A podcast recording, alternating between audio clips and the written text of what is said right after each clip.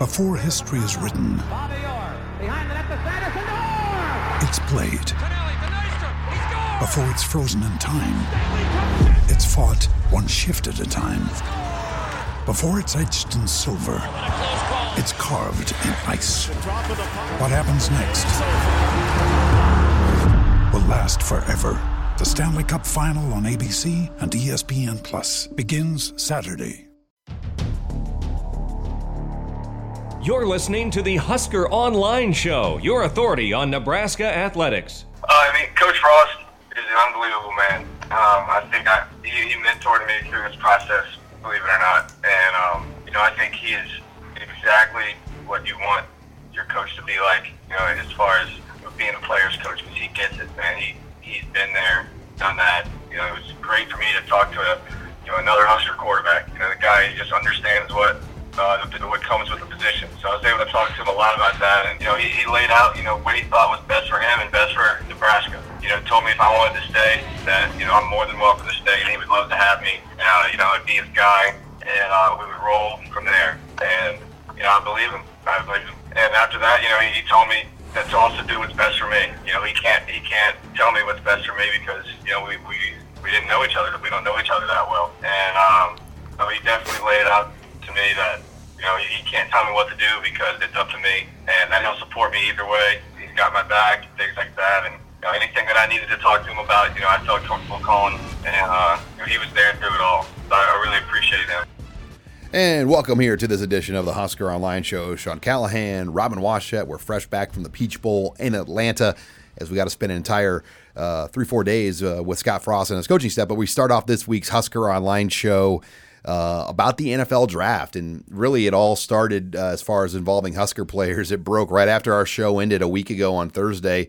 Uh, quarterback Tanner Lee announced uh, that he will be declaring, uh, basically foregoing what would be a six year of college to go into the NFL draft. You just heard Tanner Lee. We got uh, the only interview with Tanner um, following his departure from Nebraska here at HuskerOnline.com and um, gave some pretty good insight to how Scott Frost operated throughout the process. Well, since Tanner Lee's decision, um, we learned on Monday that Nick Gates, uh, probably the shocker of all of them, um, will not be coming back to Nebraska for what would be his fifth year. He's declaring for the NFL draft. Many guys look at uh, the offensive tackle at Nebraska, though, as a guard at the next level. So that even kind of makes it even more of a head scratching decision because typically guards do not declare early. It's usually only tackles on the offensive line, as guards just do not carry the premium draft value that a tackle position carries. And then lastly, uh, late on Wednesday evening, quarter, uh, wide receiver Stanley Morgan made his announcement that he will be returning to Nebraska for his fourth year, his senior season, after having a record breaking year. This was probably the biggest one of them all, Robin, uh, that Scott Frost now knows he has J.D. Spielman, he has Stanley Morgan, he has Tyjon Lindsey, Jaevon McQuitty, a pretty good base of receivers to work with, along with Jaron Woodyard, a junior college recruit coming in, and potentially whoever else they sign. Yeah, all of a sudden that receiver group looks pretty deep uh, compared to where it w- potentially could have been. Uh, maybe even a month ago. So uh, that's a huge, huge, huge, huge news for Nebraska. I mean, you got a guy who's probably um, you know, already regarded as one of the best receivers in program history, and now has a chance to establish himself, uh, statistically speaking, and maybe even more so, as the greatest receiver in program history if all goes as planned in this new Scott Frost offense. And so we talked about it before. Um, you know how this was probably the best move for him. I, I mean, he had a chance to make a, a jump and probably had you know an outside chance of being drafted. Um, I think you know one scouting service, NFL Draft Scout, had him as the number 20 receiver out of 250 wide receivers. Well, especially when you see other guys in the Big Ten declaring, and Stanley yeah. might have been better than those guys. Yeah, I mean, statistically, he was right up near the top when you look at where he finished. You know, in receptions per game, uh, he led the league in uh, receiving yards per game.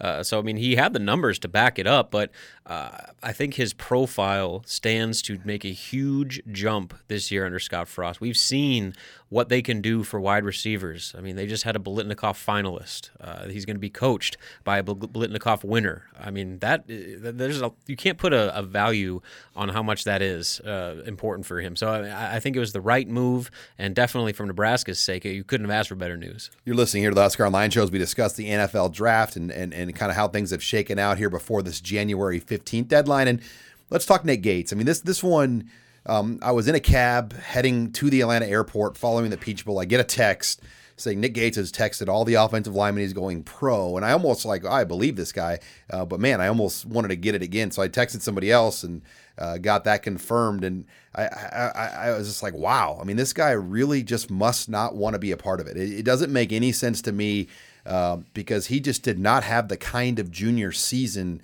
Um, that garnered declaring early. And I thought it really has gone downhill for Nick since the ankle injury last season, his sophomore season. He hurt his ankle. He played in Mike Riley's second year with that bad ankle. Just didn't look right. Didn't look anything like his redshirt freshman year when he beat out Zach Sterup, who was a Week 17 starter for the Dolphins. Um, and then, then the bowl game against Derek Barnett, a first round draft pick against Tennessee. Probably one of the worst offensive line games you'll see a tackle play. I mean, just completely owned by the best player in the SEC.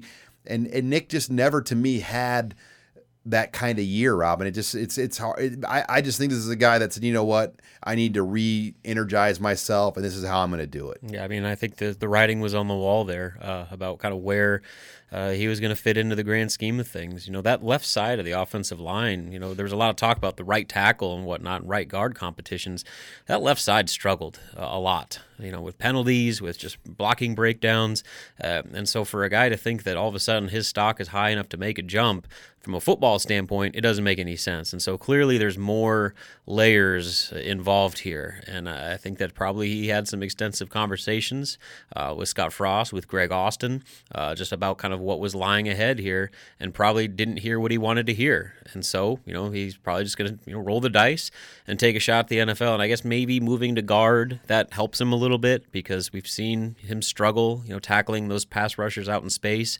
So maybe you move him inside and you, you know, get him in the box. He's not a, a tackle in the NFL. Yeah. I There's no way he's a no, tackle in the no, NFL. No, he's not even 300 pounds. So, uh, yeah. So I, I think that it's, you know, a, a head scratcher for a lot of different reasons. And, you know, but here's the thing I didn't think Alex Lewis was going to be a starting offensive lineman in the NFL Or Zach or Sterup. Zach Sterup. I mean, so I mean, sometimes Jeremiah Sirles. yeah, so, yeah, exactly. And so there's plenty of guys that have surprised, you know, with their success at the next level. Maybe Nick can be another one of those, but right now I just don't see it. You're listening here to the Husker Online Show. Uh, Sean Callahan, Robin Washut, as we discuss draft stuff, and, and then um, Tanner Lee.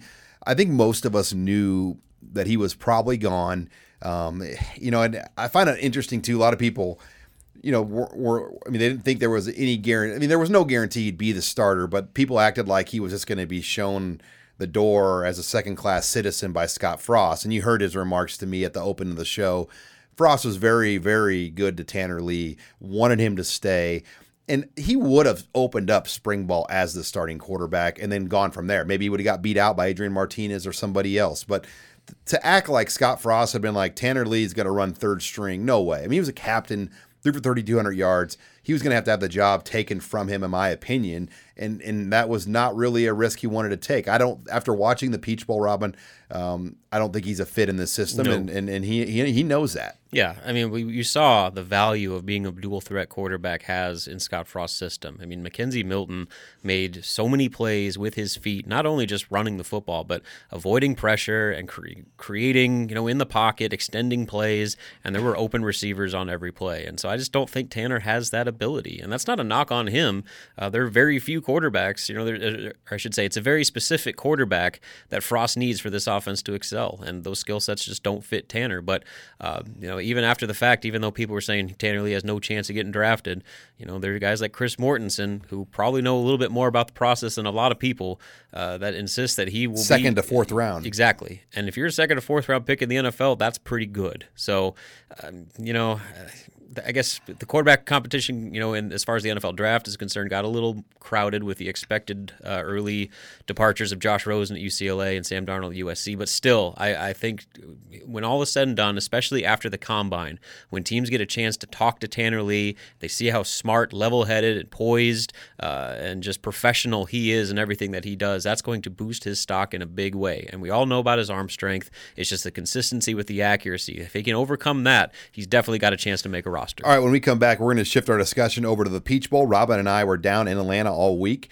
Uh, we'll give our thoughts on what we saw at the practices and uh, around the Coach Frost and his assistants, um, as well as the game. Then uh, we'll, we'll, talk some Nebraska basketball as Tim Miles' crew got a huge road win at Northwestern, and they play Purdue Saturday. Um, we'll get a preview of that game from Robin. Uh, then we'll take your questions in the mailbag, followed by some recruiting talk to close the show. That's all next here. You're listening to this week's edition of the Husker Online Show. You're listening to the Husker Online Show, your authority on Nebraska athletics. Uh, I didn't know if we'd have a chance or not, but I thought us coaches being here would give them the best chance. And I can't believe they did this. They pulled this off under these circumstances. It's a credit to these kids. This was big, you know. Everybody can kind of see what we do, and and uh, you know we didn't. This was Rocky Four. I was tweeting about it. I mean, it was Ivan Drago versus Rocky, and our guys bought into it, and uh, we we slayed the dragon today. Yeah, because it was hard. You know, the, the, head ball coach gave him credit because he was he ran himself ragged this last month. Um, so I'm I'm as happy for him as I am for all of our players because uh, they earned it, man. They, they, they deserve to go out like this. It's a great group of, of men, high character, and, and, they earned this. And welcome back here to the Husker Online Show. Sean Callahan and Robin Washut. This segment brought to you by Tanner Sports Bar and Grill, as it is your place to watch Monday's national championship game, um, as well as all the NFL wildcard playoff action this weekend. Get into any one of the seven Tanner's locations in Omaha and Lincoln. And um, Robin, you just heard from Scott Frost, Ryan Held, Nebraska's new running backs coach, Barrett Ruud, soon to be announced as Nebraska's 10th assistant coach. Following the Peach Bowl, we were on the field for the celebration. Man, it was quite a week. And, and I wrote this after the game. It was a gamble in a lot of respects, the way Frost handled the month, it was a gamble with recruiting at Nebraska. Would they be able to really get it all done, what they wanted to do, knowing they had almost start from scratch? They were able to get that done. It was a gamble in the sense, could they really get their team focused and prepared when the players knew that they were losing these coaches? Well, they proved that that was worth it, and the players uh, were more than focused and prepared. They had a great game plan, and then most importantly, could they win? Uh, could they really physically match up? And if they were to lose that game, what kind of damage would that have maybe have done to what they accomplished over their 12 and 0 season? Well, it didn't matter. They went out and won. They looked impressive.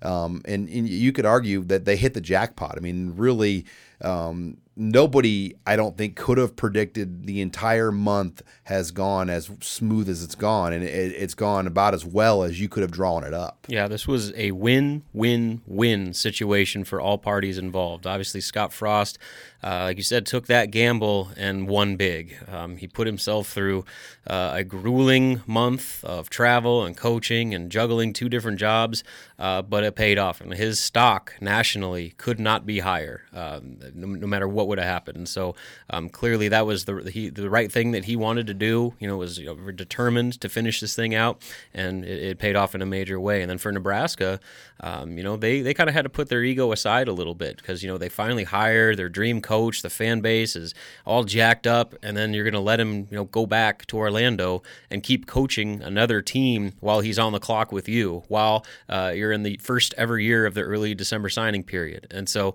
um, that was a risk for Nebraska and it paid off because not only did they get you know essentially um, a four-hour you know infomercial like Bill Moos wanted, uh, they did some work on the recruiting front too. You know, landing a pretty sig- um, significant class in that early signing period, despite um, you know and this only helps turnaround. now. Exactly, and now you have huge momentum going over the next month or two. So uh, yes, Nebraska won big, and then Central Florida they had to put their ego aside a little bit because they just had a coach uh, decide to move on uh, on the heels of what is supposed was regarded as the greatest season in program history to come back and still coach your bowl game. You know, while you're in the middle of a coaching search, and uh, so Danny White he took a gamble too by letting this thing continue for and another. he does month. not have a small ego. Let's he does it. not, and so that I mean that kind of speaks volumes a little bit that uh, all three parties were able to kind of work together on this, and all three won in a major way. You're listening here to the Husker Online Show. Sean Callahan, Robin Washut, as we discuss what we saw this week uh, in the Peach Bowl. And I think Robin, we both said this immediately. That the I mean, we knew McKenzie Milton what he can do. We knew this offense, but man, Erik Chinander in the defense. I mean, that was hot take city for all everybody on Twitter the last month about this transition. Is Chinander going to be the right fit. And he gave us some very good insight, I thought, um, before the bowl on Saturday when we were in Orlando or not Atlanta,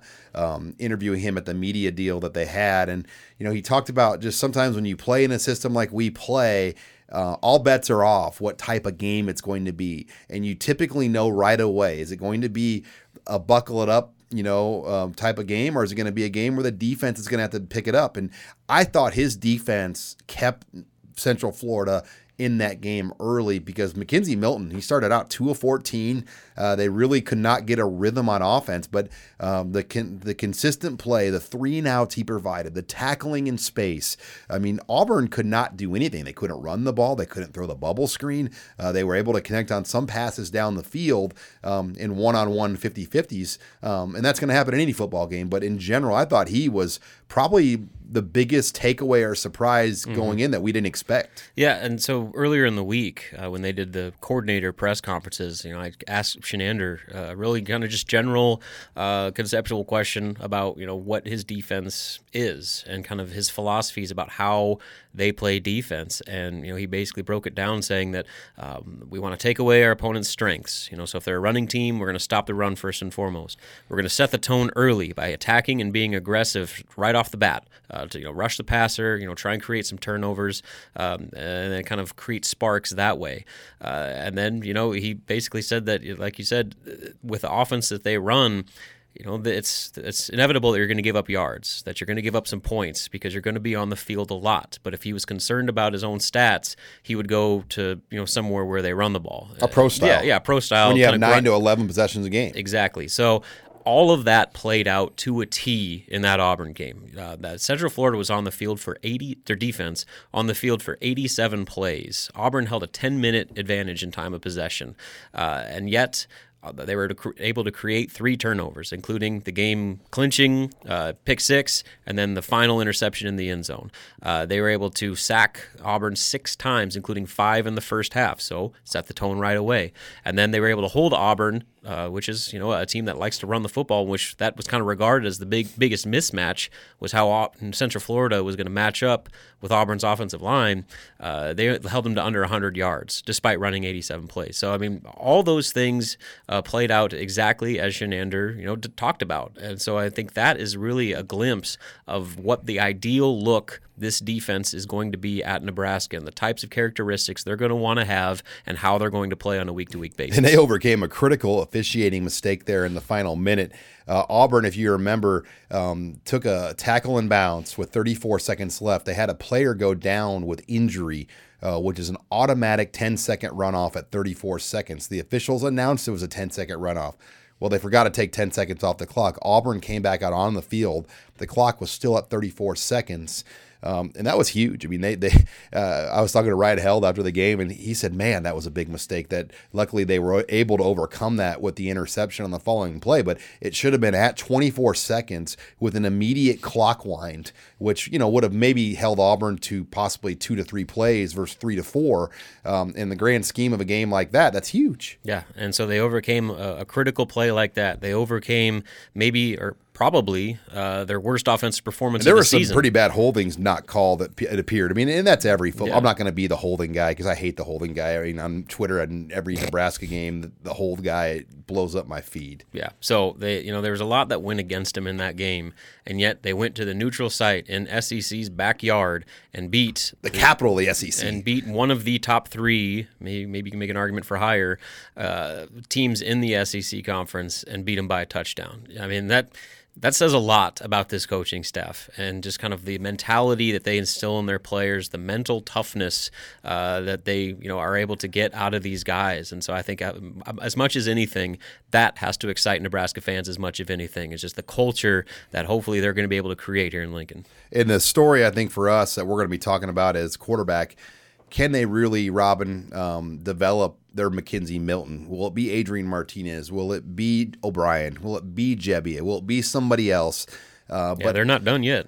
I mean that that that's going to be something we'll talk about uh, more and more here down the road. Uh, the quarterback position, um, and can they find that guy? Because McKenzie Milton, as we saw in this game, was the difference. All right, when we come back, um, we're going to shift the discussion over to Nebraska basketball as the Huskers got a big win on the road against Northwestern. They're on the road again, though, this weekend as they'll be at Purdue. We'll give our thoughts on Saturday's game next. You're listening here to the Husker Online Show.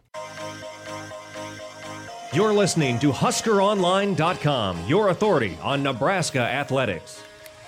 And welcome back here to the Husker Online Show as we shift the conversation here over to Nebraska basketball as Tim Miles and his crew get a huge win as they begin the second half of the Big Ten Conference play. It's hard to get used to that as Nebraska uh, already opened up Big Ten play in December, but this is the the beginning of the final 16 game stretch. They get a 70 to 55 win at Northwestern uh, on Tuesday night. They will play an afternoon game at Purdue Saturday at 1:15. That is a Big Ten Network broadcast. Then they'll be back home on Tuesday night for a 7:30 p.m. game against Wisconsin before going back out to Penn State for a Friday night game uh, on the 12th. So uh, three of the first four off the break, Robin, at, at home or, or uh, on the road and they do what they had to do in getting a win um, at a place that a lot of people don't think Nebraska had a chance to win here in this uh, opening Big Ten second half game. Yeah, this was a really important uh, swing game. Uh, you know, we talked about what they needed to do going into the meat of conference play to stay on track for an NCAA tournament. And first and foremost, they got to defend home court. But second was find ways to get, you know, a couple road victories. Those are so important in building a tournament resume during the, like I said, the grind of, of conference play. And to start things off um, with a win at Northwestern. Granted, you know, there are a lot of asterisks there. They didn't, Northwestern didn't have Bryant McIntosh, their star senior point guard. They're playing at a off-site arena in Rosemont, Illinois. Uh, students weren't in session. They actually didn't even have their own band there. They had a high school band fill in. Hey, uh, so just the, like the Maryland game. That's what I'm year. saying. The environment wasn't, but you know what? That doesn't show up on the final standings. What shows up is Nebraska went to Northwestern, quote unquote, and got a 15 point victory. That's huge. This is a preseason top 25 team uh, that is coming off their greatest season in program history. And yes, it was ugly at first, uh, and it you know kind of was basically a rock fight for the first you know 30 minutes of that game. But Nebraska turned it on and blew the game open. Uh, you know, so with with all those advantages that were in their favor, they took advantage. And so now you look ahead, uh, they're playing with house money against Purdue on Saturday. I mean, that's a that's a game that you know they'll be severe underdogs.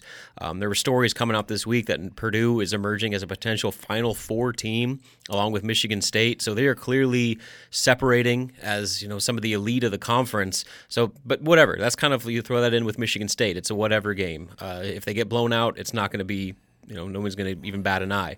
But then you come home to Wisconsin, who is struggling mightily. That's a winnable game for sure. And then you go on the road to Penn State, and that's another one just like Northwestern, one of those swing games. Penn State's much better, but Nebraska certainly has a chance if they play uh, the way that they played at the end of that Northwestern game to go to State College and get another crucial uh, road victory in the conference. You're listening here to the Husker Online Show. Sean Callahan, Robin Washut, as we discuss Nebraska basketball now 11 and 5, 2 and 1 in the Big Ten, uh, heading into Saturday's 115 game at Purdue. And, you know, I think the depth, Robin, of this Nebraska lineup really showed. You look at Northwestern, they had three guys that played 35 minutes or more, where Nebraska only had Glynn Watson play 35 minutes or more. Um, they're able to really just rotate in so many lineups, so many bodies. Heck, we saw Tanner Borchardt come in played 12 minutes. Jordy Tshimanga only 10 minutes. That's a whole other um, topic yeah. of discussion. we'll but, get to that. Um, just the, uh, you know, Isaiah Roby would start for a lot of teams, and they only played him 19 minutes in this game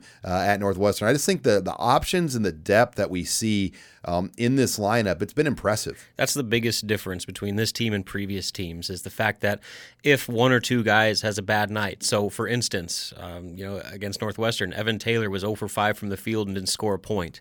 That's your starting two guard, and you're getting that kind of production out of him, and they still win by 15 on the road. Ten guys played in this game. Yeah, and so I mean, you look at it in the season stats. They got what four guys averaging over eight points a game. They got five different guys, or no, six different guys averaging over 19 minutes a game. And so that depth that we talked about all offseason and, you know, how they had the more talent and depth than Miles has ever had, that's showing. Uh, I mean, the, the, it's getting production from a whole lot of different players.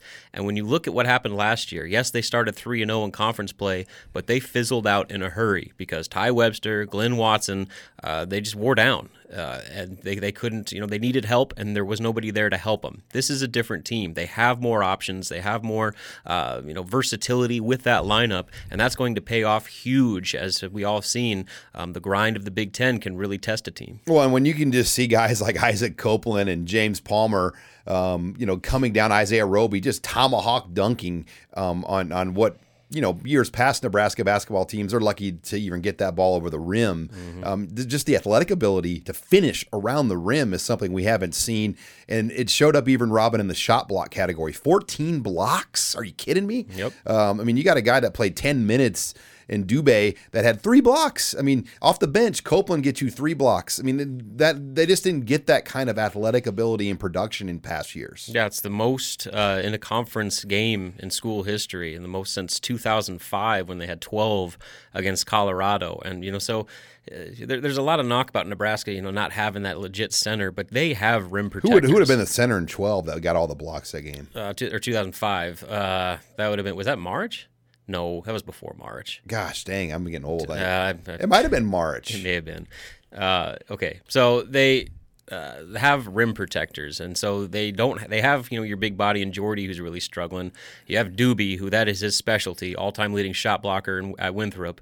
Uh, but Isaac Copeland has been an extremely good shot blocker. Isaiah Roby has been very good. At, I think Isaac, yeah, Roby leads the team in blocks with 27 on the year. So uh, I mean that that in itself, you know, we talked about the versatility. I mean, not only can you put guys on the court uh, for offensive purposes, but when you have a Copeland Roby lineup, those are your two best shot shot blockers on the team statistically right now uh, that you know can do it on both ends, and uh, that's that's again that that is so valuable to make it through this league, uh, and something that Tim Miles hasn't really had since he's been here. And if you're wondering, 2005 was a Wes Wilkinson, Jason Dourisseau, ah, yeah. Al- Aleks Maric led team, Joe McCray. Um, those are kind of your four uh, leading scores. Jamel, long, long wing, long wings, and a, and a shot blocking center. I mean, that was I see some parallels there.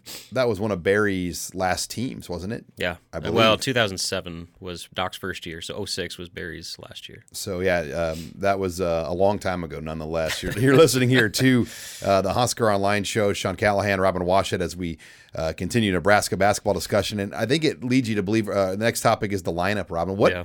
what do you anticipate Tim Miles doing? I mean, everybody could see that that last lineup on the floor at the end um, when Isaiah Roby and then uh, Copeland are really your two big guys. Um, that that gave them the most scoring options, and it was the hardest to guard. It appeared. Yeah, I think anybody that watches Nebraska when that lineup's on the floor says, "Wow, that's their best five. and it's really not even close. And uh, Jon Crispin, the BTN color analyst during that uh, Northwestern game, about. yeah, he basically spent the last five minutes of the game, uh, you know, vocally scratching his head about why you know they don't go with that lineup more often. And the easy answer here uh, is that Isaiah Roby struggles playing playing without fouling. I mean, that that's kind of the one uh, hiccup here is, uh, yes, that's their best group, but I think they're kind of picking their spots as to when they want to play Roby, and so they're sticking with Jordy to start the game, kind of getting the first five or so minutes, um, you know, under his belt, uh, and then bringing Roby in off the bench. And to you know, to Roby's credit, he's thrived in that role.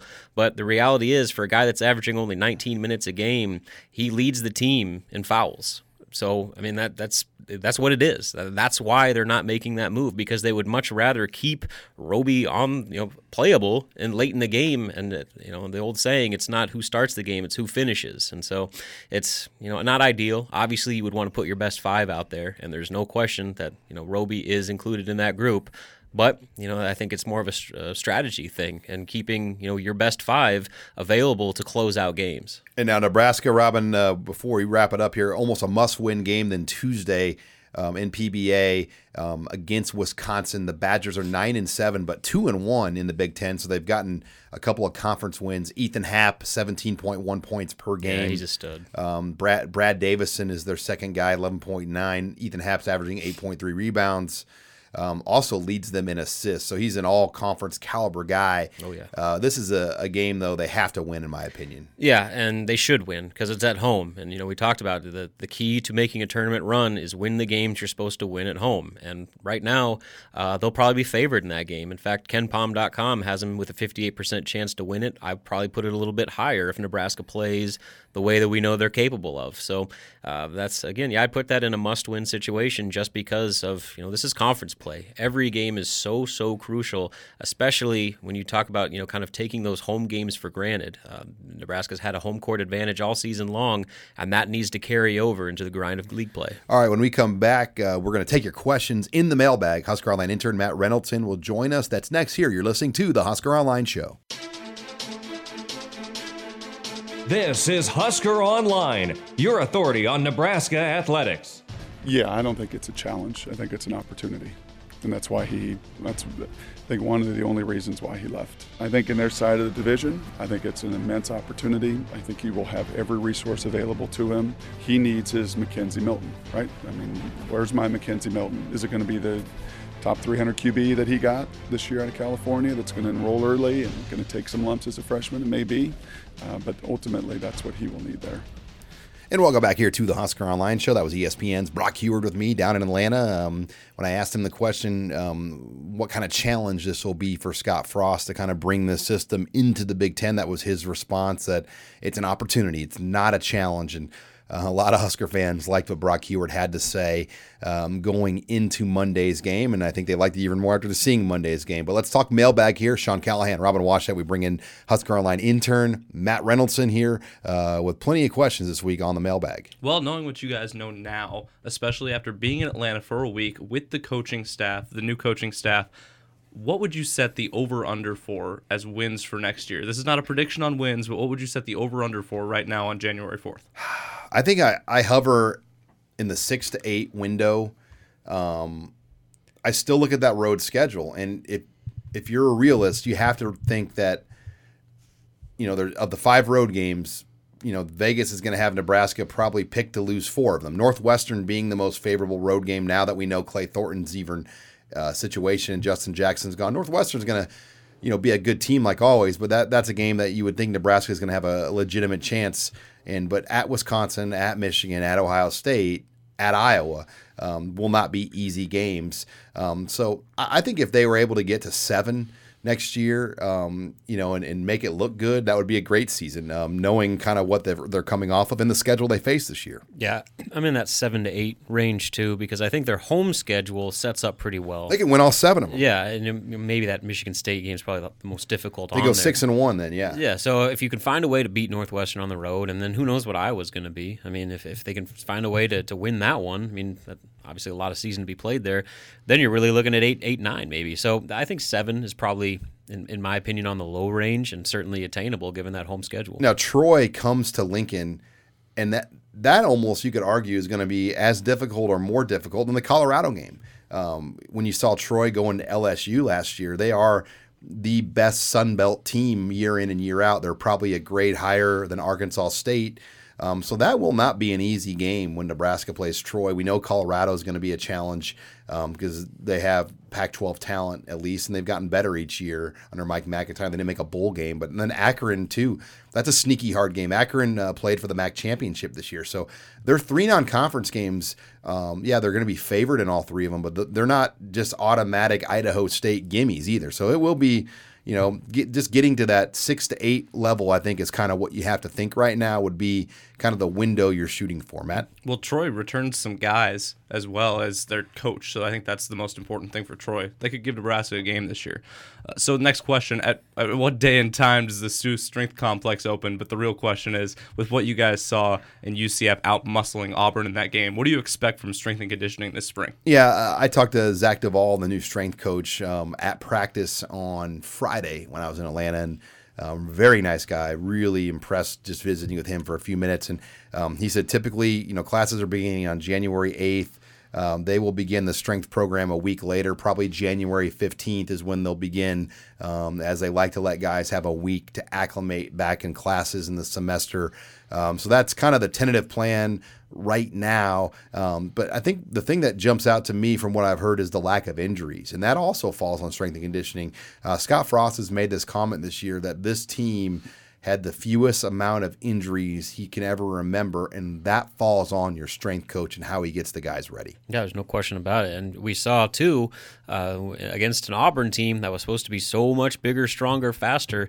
Um, Central Florida went blow for blow with them, and it, sometimes was the aggressor. And so you don't do that without being a very well conditioned and strong and fast team. And so I think that that's probably the um, you know first and foremost uh, aspect of what this winner is going to be. There's going to be um, a weeding out process. And guys that aren't willing to put in the work to get to that level are going to have a hard time. And so I would fully expect to see some, some attrition happen uh, of guys, you know, um, deciding this this isn't uh, something I want to deal with anymore, and that, that's a good thing for Nebraska. You're listening here to the Husker Online Show. Sean Callahan, Robin Washut with Matt Reynolds, taking your questions in the mailbag. Well, there's a lot of hype surrounding this new regime right now, uh, along with about half a dozen early enrollees, a possible transfer from Ole Miss, and Breon Dixon.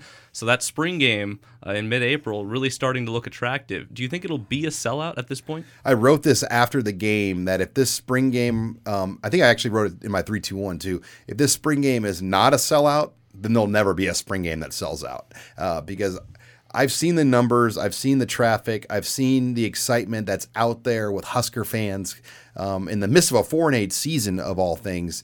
And if they don't sell this out, I don't know if they could ever sell spring game out. So I think if there is a year that Nebraska sells it out, and we're going to know on signing day, February 7th is typically when Nebraska opens up ticket sales. I imagine a huge push of ticket sales that opening day probably the biggest push that we've seen on an opening day of ticket sales, Robin, in spring game history. I agree. Uh, I mean, the excitement level is too high right now. When Scott Frost was uh, introduced before the Kansas game, the level of passion and enthusiasm from the fan base. I mean, there were grown men whose like voice were cracking yeah! as they were cheering Scott Frost. So, I mean, it, it will never reach this level. I don't care who they hire. I mean, this is the ultimate. And so like, I'm with you, Sean. If, they, if it doesn't happen this year, it's never going to happen. And so I would I would probably put my money on yes, it will sell out. Is there a coach that's surprised you guys so far on the recruiting trail? Uh, maybe outside of Ryan Held, because we've talked so much about him. What, what other coach has re- has surprised you guys a lot? You know, it, it's so early still um, because these guys have only had a week or two. But I, just think in general the organization of their team, um, you know, the behind the scenes guys led by Sean Dillon and Ryan Callahan, and, and and the job those guys have done. It's been impressive to see them. Um, you know, have a plan and and and find new targets, and you know, immediately, you know, after the first signing day, you know they're already getting their board reshuffled with new new names, new targets, and everybody in the country is scrambling. Only 20% of the players are still available, and a lot of people are fighting for those final 20%. So um, I just think the game plan in general they've had to to kind of reshuffle things and, and keep things going, and and they're going to be able to capitalize, Matt, on this momentum that they've had um, with this Peach Bowl. They could sell this at Nebraska like it happened at Nebraska. Yeah, and you know he hasn't been able to do much yet, but uh, talking with some of the Central Florida media, we were at the Peach Bowl. Uh, they all said, I mean, basically the consensus was Sean Beckton is the number one recruiter on this staff. I mean, he was a recruiting coordinator uh, the past two seasons, and uh, you know, I think that he's well respected um, with just his not only ability to recruit, but um, like you talked about, Sean, the organization and their approach. And now that he has the resources and the brand name of a Nebraska, it's going to be pretty exciting to see what they're going to be able to do with Beckton leading the charge. All right, we got time for one more here, Matt, in the mailbag. Well, sticking with the recruiting theme theme. Uh, Mario Verduzco has been very uh, impressive on the recruiting trail so far with Adrian Martinez, who's been one of the best performers at the Under Armour All America game and practices so far. So back to quarterbacks once again, and quarterbacks that are already on college rosters. Joe Burrow and Noah Vedral, which you take or both? Well, I think Noah Vedral, we're going to know here within the week um, because if he transfers to Nebraska, I believe he'll want to be here for the opening day classes on Monday. And, and they wanted to get through the Peach Bowl before they kind of looked at that situation and kind of discussed the options. So I would expect Joe Bur- I would expect Noah Vedral to be here. Uh, I think with Joe Burrow, it's going to be probably first of all, what happens in Columbus? Can he win the job? Because that's still not over yet. He can win the job still. Um, and then secondly, um, what happens here at Nebraska with the quarterbacks in the spring? And is there a road that would be paved for him to win the job? Uh, because maybe somebody will emerge where it would be tough for a new guy to come in and win the job in August. Uh, based on what we saw in the spring. So I think if you're a guy like Joe Burrow with two years of eligibility and you want a grad transfer, you're going to try to find somewhere that guarantees you really two solid years to start. Yeah, and I guess reports coming out this week about Joe Burrow is that he's right now leaning towards coming back to Ohio State in 2018. So obviously he's got a lot of competition that needs to play out, but with the way things stand right now, it looks like he will be a Buckeye again next season. All right, when we come back on the show, we're going to switch over to recruiting. Nate Clouse will join us over the phone. That's next year. You're listening to the Husker Online Show. You're listening to the Husker Online Show, your authority on Nebraska athletics. You know, it wasn't easy, but, you know, we don't make excuses. We found a way to get it done, we told the guys we loved them and cared about them, and we were here for them. You know, we worked, you know, we had two hats, all right, and I think we did great job on both ends. And, uh, you know, I'll remember this forever. And then, you know, obviously tomorrow morning we wake up and, and uh, we got to move forward. And welcome back here to the Husker Online Show. That was Nebraska running backs coach Ryan Held with me following the Peach Bowl, just talking about what this last month has been like for the new staff. And we shift the focus now over to recruiting. Uh, Sean Callahan joined now over the phone by Husker Online's Nate Clouse Says, Nate, um, it is all star game uh, week for Nebraska, and um, you know as far as recruiting guys out in All Star games, and I think the big one that a lot of people have been watching closely all week has been quarterback Adrian Martinez. He's in the uh, Under Armour All American game. Um, and you know, a lot of people, this is the first time they've seen him play this year because of a shoulder injury. And from all accounts, um, he's been arguably the most impressive quarterback in the practices throughout the week um, down in the Florida area. Yeah, it's been really impressive to to hear the reports back from his performances down there. And you know, you always the, the All Star games are always difficult because you're bringing a bunch of kids from all over the country into one place, and and you know a lot of times they're they're running new plays that they haven't run before. They lack chemistry and timing and, and things of that nature. But uh, from everything that we've been hearing, Adrian Martinez has been pretty much right on the money. Um, has been the most accurate passer, thrown the nicest deep ball. Uh, seems to uh, seems to be performing extremely well, uh, which is impressive considering you know some of the other quarterbacks that are there. There's there's a lot of um, you know some some five star quarterbacks and, and some quarterbacks that are actually ranked higher than he is uh, at that event, and, and he's been by far the most consistent. You're listening here to the Husker Online Shows. We talk recruiting with Nate Clouse. And sticking on that topic of quarterback, Nate, um, you know, there's been a lot of questions what direction they're going to go with this position. Uh, we all got to see McKenzie Milton play again in the bowl game on Monday, and clearly Nebraska doesn't have a lot of guys that kind of fit that mold, and um, they are loading up. It, it, appears Nebraska is very much now in the market, Nate, to add a second quarterback here to this 2018 recruiting class. Yeah, they definitely would like to add another quarterback uh, to this roster because I think ideally most teams would like to carry at least four scholarship quarterbacks right now. And when you include Martinez, uh, they've got three with uh, uh, Tristan Gebbia and Patrick O'Brien. So um, I think that's Tanner Lee's departure has kind of opened the door for them to bring in another quarterback. And they've offered a couple of dual threat guys and then a couple of athletes that, that play quarterback um, that – you know, if if they kind of are able to refine their their throwing motion and, and refine a few things with quarterback coach Mario Verduzco, uh, they could become pretty pretty dynamic uh, players. And and if not, the good thing is is they could potentially you know find themselves playing another position a couple years down the road. But uh, the main guys that they're going after is James Foster out of Alabama, Jamarye Joiner, who's actually uh, committed to Arizona, and we all know that uh, with the Rich Rodriguez situation, um, you know he's kind of open uh, to taking taking a look at some other schools. He'll be visiting Nebraska. Matthew Tago is is a really interesting player that will be visiting on January 12th. He's uh, out of California, 6'4", 225 pounds. Uh, a lot of schools have been recruiting him actually as a linebacker, or defensive end, and a tight end. Uh, but Nebraska likes him as a quarterback. He threw for uh, well over 3,000 yards and rushed for about 1,100 yards, I think it was. So uh, he's a pretty dynamic athlete. Uh, and then Cameron Taylor out of Alabama as well is, uh, kind of fits that mold of being kind of a do-it-all player, but uh, primarily played quarterback for his team this past season. So uh, it's going to be interesting to see what happens. Um, you know, with these quarterback prospects, there might even be some more that pop up, but uh, bottom line is they definitely would like to add one more in this class. And Nate, uh, with the news now of Nick Gates and Tanner Lee going pro, Stanley Morgan coming back, the Huskers are at 77 players on scholarship today, right now, which means they can take 11 more to be at the 88 number you're allowed to be at per Big Ten signing day rules. Now, that number could grow to 12 to 13.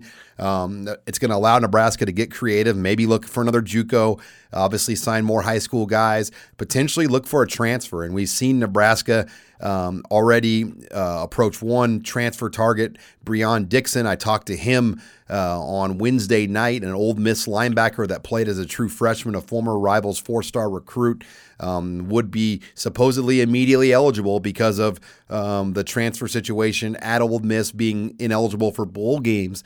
Uh, what's your thoughts on Dixon and, and what do you know about him from when he was coming out of the high school ranks?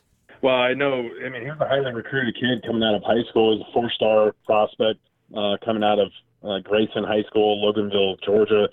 Same high school that's produced uh, current Husker uh, Mohamed Barry.